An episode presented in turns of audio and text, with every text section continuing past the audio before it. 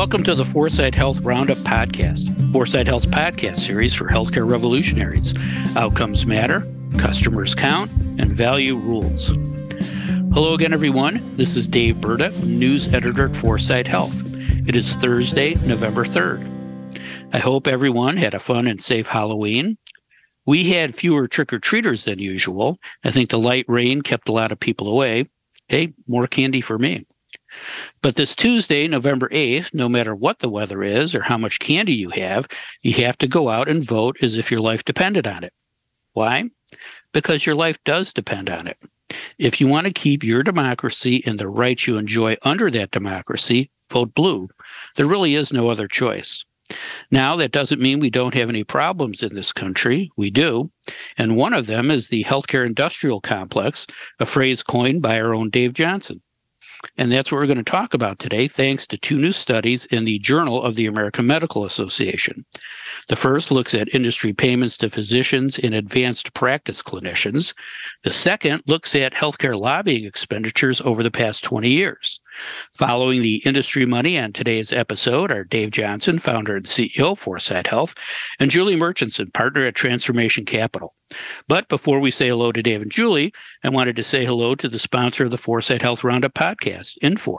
By connecting the business and mission sides of healthcare, institutions can enhance staff experience and simplify patient interactions. With data driven insights and greater operational control, our sponsor Infor supports your company in making healthcare a calling again for your staff. Hi, Dave. Hi, Julie. How are you guys doing this morning? Dave? I'm not looking forward to falling back this Sunday as daylight savings time ends. I love the extra hour we gain on that day, but hate the darkness that descends at 4:30 in the afternoon. On the plus side, this may be the last time we have to spring forward or fall back if Congress passes legislation that makes daylight savings time permanent. It's about the only subject on which there may be bipartisan agreement. yeah, yeah. Bedtime's at eight o'clock, right? Uh, Julie, how are you? I'm well. I'm back on the road this week doing my DC, Nashville, Philadelphia visit. And I just want to give a shout out to Peggy O'Kane, who runs NCQA. That woman is amazing. Uh, I spent a couple days in DC at their Health Innovation Summit, and the energy around quality of care and how people are actually using technology and quality is pretty incredible. So, good job, NCQA. Yeah, no, no, she's great. I've interviewed her a few times and she really does uh, push things in the right direction. That's great. Thanks, Julie. Now, before we talk about these two new studies, I wanted to circle back to Halloween. Dave, did you get a lot of trick or treaters? Did you see any award winning costumes?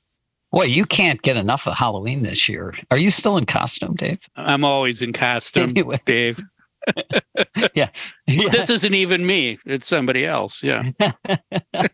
That's right. Anyway, trick or treating is just different in urban neighborhoods. First, it goes on forever. Local chambers sponsor neighborhood events throughout October.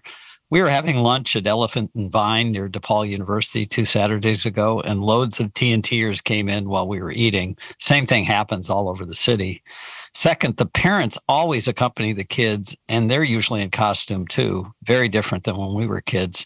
And they only go to homes that they know. So, bottom line, we see loads of great costumes all month long, but don't get any trick or treaters coming to our house on Halloween anymore. Terry and I don't even buy candy. We just end up eating it ourselves. yeah, things are different. Thanks, Dave. Julie, how did you fare shadowing your daughter in her princess costume? And uh, what other interesting costumes did you see? first day of she's 13 it was a fairy. We're beyond the princess years. Oh sorry. I am pretty pleased though to say that it covered a lot more of her body than i anticipated so i was a happy mama that's for sure. Making the distinction between princess and fairy i get it. Yeah what's next? Diva what in the sequence julie what comes next Oh, she's already a diva, that's for sure. And on this family thing, like we used to dress up in family costumes, but we're so well beyond that now. I mean, we've jumped straight to like she's a teen on the run, and we have to track her on our apps. Like we're not even sure where she is. Uh, so it's it's a different experience. Yeah. But yes. my favorite costume was our dog, who we dressed up like Chewbacca, and we called him Chewbarca. See what I did there? oh grown. Great. I love it. He was good. I love it. Thanks, Julie. I watched one kid who was dressed like a T Rex and he kept dropping his candy bag as he walked down the street because his uh, arms were short. And I really think that's why dinosaurs went extinct. It wasn't an asteroid, they just couldn't hold their food. So I think they starved to death. So I'm going to write that up in a study. Speaking of studies, let's talk about this first one in JAMA. Researchers looked at industry payments to doctors and advanced practice clinicians like nurse practitioners and physician assistants. Providers have to publicly report and disclose those payments under CMS's open payments program. Here's what the researchers found advanced practice clinicians were just as likely as doctors to accept industry payments. Uh, 36% of APCs accepted payments compared with 35% of doctors. But the median dollar amount accepted by APCs was much lower, $118 to $175 for doctors. The most common form of payment was food and drinks, and the most common product associated with a payment was prescription drugs. Dave, what's the news here? And is that news good or bad for consumers? Whatever news there is here is both old news and bad news. A bribe is a bribe is a bribe. As an investment banker, I had to take a compliance training course every year to keep my license current. An anti corruption and bribery module was always part of the training. A bribe is any gift or payment whose intent is to influence a purchasing decision. It's what it is. Do you think these drug reps are dropping off pizza at medical offices because it's their idea of a good time? Of course not. Since this is the first study that's reviewed industry payments to advanced practice clinicians, the only new news here is that APCs are as susceptible to the influence tactics that the industry uses as physicians are. Three general points, and then I'll give a, another example from my banking days. First, it doesn't take much to sway behavior. Human beings are wired for reciprocity. Someone does a favor for me, I want to do a favor in return. Numerous academic studies have found correlation between payments and prescribing behavior. One meta study I found on the HHS website reviewed 36 studies and 101 analyses. Guess what they found? There is a causal relationship between payment and prescribing behaviors. I'm shocked just shocked. Second, transparency regarding payments doesn't stop the influence peddling. Since 2013, physicians and APCs have had to report industry payments. By the way, the total industry payments are much larger than the slice captured by the JAMA study. In 2018, payments to physicians totaled 2.2 billion. In some specialties, over 80% of physicians took industry payments the dollar value of those payments is increasing, not decreasing. So bribery is alive and very well in medicine, despite the transparency. Third, and finally, these types of influencing payments flourish in markets that lack price transparency and tolerate excessive profits. No physician or APC knows the actual prices paid for drugs and devices. Manufacturers love that because they can push those prices ever higher. I'll illustrate this point with an example from my days as a junior investment banker. When I broke into investment banking in the mid 80s, we junior bankers often spent all night at the printers reviewing documents for accuracy as they came off the presses. Sounds pretty boring, right? You'd think so, except the liquor was flowing, snacks were plentiful. We could order any food we wanted from the servers who waited on us beck and call. There were pool tables, big screen TVs, and video games. It was a blast. We'd scan documents, but there were very few errors, and the lawyers almost always caught them. In the 1980s, printers were living la dolce vita. They always had tickets to give away to concert and sporting events. They threw lavish parties for underappreciated junior bankers. Why did they do that? We got to pick the printers, and they were the ones making the outrageous profits.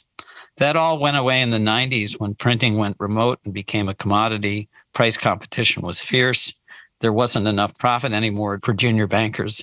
Don't shed any tears for the printers or the bankers. They made the most of the market dysfunction while they could, including me.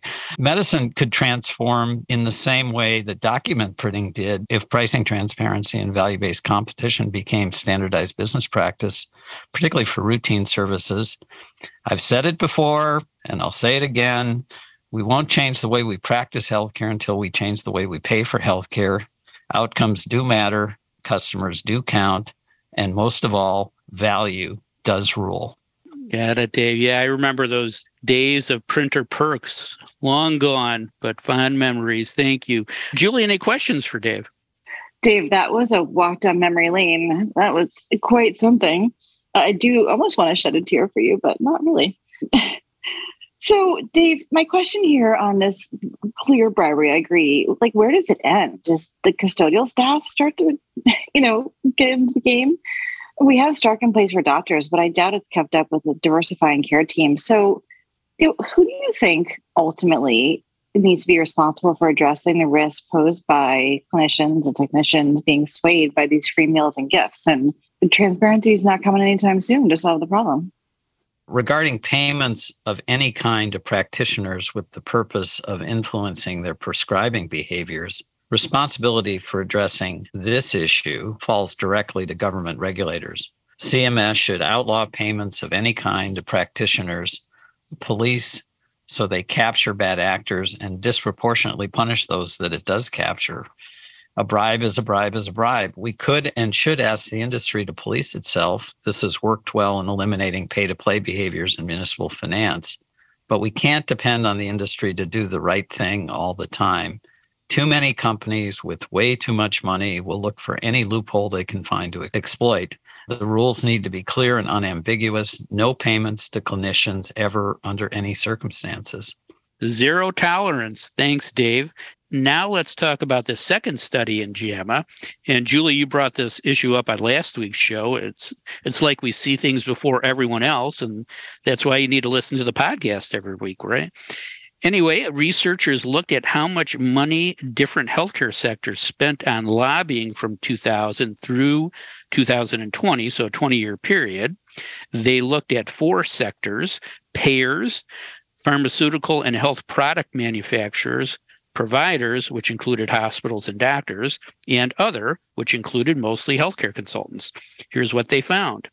Total annual lobbying expenditures by all four sectors nearly doubled to $713.6 million in 2020, compared with $358.2 million in 2000. Drug and device makers slightly outspent providers in 2020, 308.4 million to 286.9 million. A distant third and fourth were payers at 80.6 million and others at 37.7 million. Julie, I'll ask you the same questions. What's the news here? And is that news good or bad for consumers? You know, it's funny. When I think about healthcare lobbying, I think primarily about pharma but the providers are certainly right up there. I mean, it's amazing. So, yeah, why does this massive increase in lobbying expenditures matter? Well, it matters because a small number of firms spent a massively disproportionate amount of money on lobbying, which researchers are now concerned could lead to some other constituencies actually being underrepresented in policymaking.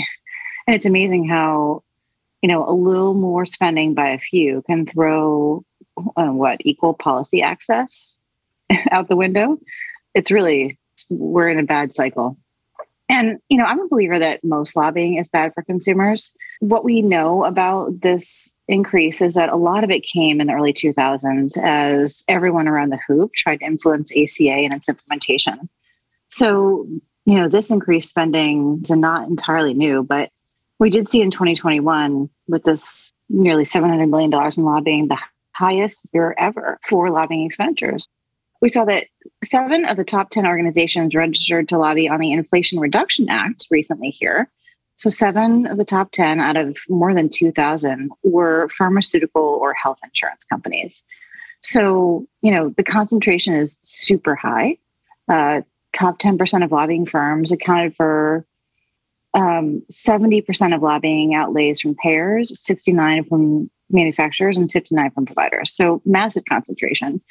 And you know, at the end of the day, none of it's really good news. We have a lot of lobbyists pocketing, frankly, from what I can see, what could be a lot of money spent on, I don't know, things like care delivery and hospital operations and I don't know, God forbid, like digital innovation So to me, this is not only about how those organizations are controlling the policy machine, but money that is now just being spent. Uh, I mean, almost for kind of the hell of it, that could be spent in much better ways. Couldn't agree more. Thanks, Julie. Dave, any questions for Julie? Julie, it's time to target that big brain of yours on the destructive behavior of the healthcare industrial complex. For argument's sake, let's describe bad legislation as anti competitive and harmful to consumers. By contrast, good legislation is pro market and beneficial to consumers. So here's my question What is your best or worst example of lobbying either helping bad legislation pass or preventing good legislation from becoming law?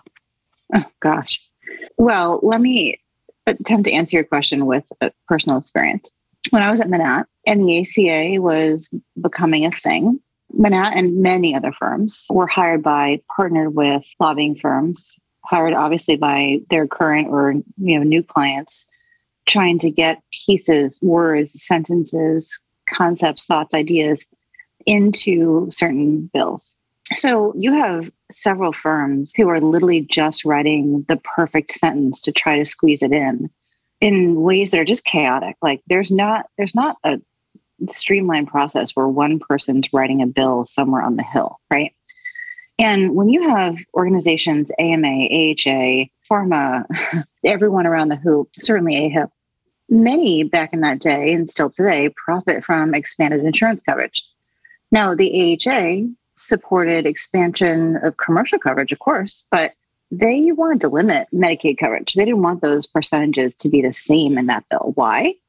Because they lose money on Medicaid patients. It's a much less profitable business for them. The AMA, they don't want cuts to come from doctors' pockets. So they succeeded in killing things like annual fees for doctors who participated in Medicare and Medicaid. They killed a tax on cosmetic surgery, which seems like a really stupid idea in the first place, but they certainly killed payment cuts. And the power in all this comes when these organizations who have massive visibility, who represent in large part the majority of the types of organizations that we all utilize in the healthcare industry, when the AMA says that they refuse to pledge their support for the final bill or for some version of the bill until payment cuts are completely eliminated, they hold those bills hostage. So I don't know. It's, it's hard for me, Dave, to give one example as much as like the experience of what I saw happen during that time. It's chaos and it's it's control. Yeah. Interesting. Thanks, Julie. Yeah, it, it is always interesting to see how the sausage gets made. Uh, it's too bad consumers don't have the same sway as big corporations and legacy industry sectors. At least not yet, right, Dave? The customer revolution in healthcare is coming. Now let's briefly talk about other news that happened this week. Julie, what else happened this past week that made you go, what? So I saw that Orange County, you know, fairly well to do county in Southern California, declared a health state of emergency because of RSV and being overcapacity in hospitals with kids being admitted. And that's pretty scary to see something like that happen in in that kind of county. Yeah, that is, and it's happening elsewhere too. So something to yep. keep an eye on. Thanks, Julie. Dave, what other news made you spit out your coffee? Oh, this really did. Since we're on the dismal topic of influence peddling uh, and its consequential behaviors, I saw this week that CVS and Walgreens announced agreements to pay billions to settle claims against their peddling of opioids. Walmart is evidently also close to making a deal. These agreements are all contingent on getting sign off from the states and Native American tribes that have brought the lawsuits. What a sorry chapter in the annals of medicine. The healthcare industrial complex unleashed a plague on an unsuspecting American public. Everyone was involved, from manufacturers to distributors to physicians to pharmacies to medical schools to McKinsey. America will continue paying a huge price in dollars and lives for their malfeasance. Dave, let's do a cheerier topic next week. I hear you, Dave. I will endeavor to do that. It'll be hard, mm-hmm. but I will I'll make good on that request. Thanks, Dave, and thank you again, Julie. And thanks again to our sponsor, Infor. Infor connects the business and mission sides of healthcare, enhancing the staff experience and simplifying patient interactions with data driven insights and greater operational control. That is all the time we have for today. If you'd like to learn more about the topics we discussed on today's show, please visit our website at foresighthealth.com. And don't forget to tell a friend about the Foresight Health Roundup podcast. Subscribe now and don't miss another segment of the best 20 minutes in healthcare. Thanks for listening. I'm Dave Burda for Foresight Health.